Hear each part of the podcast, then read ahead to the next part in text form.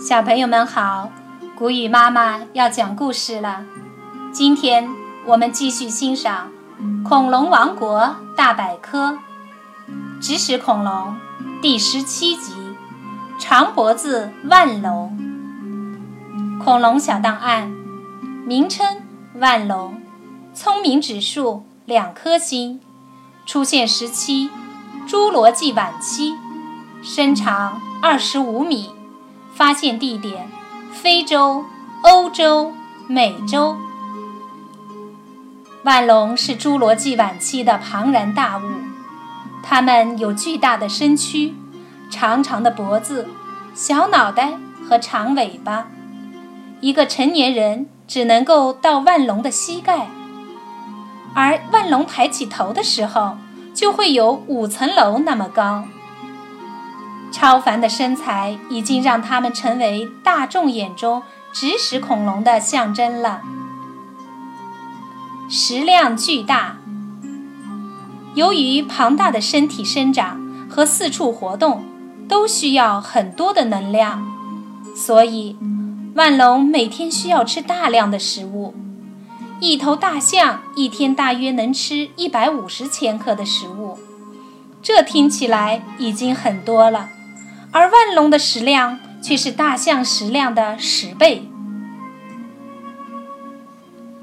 长脖子的优势，腕龙每天都在成群结队的旅行，寻找新鲜的树木。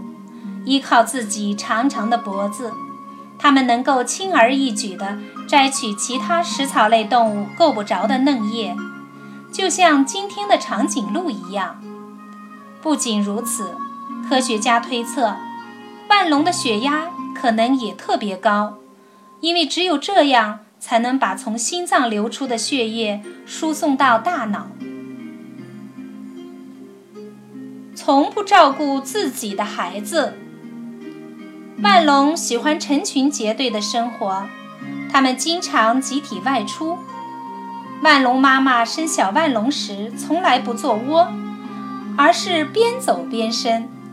小万龙出世后，父母也不照看他们，只能依靠自己的力量成长。看来万龙还真是不负责任的父母啊！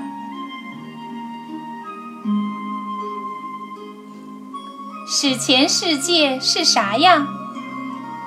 在距今约四点三亿年的滞留纪，有鳄鱼类出现了，在进化过程中。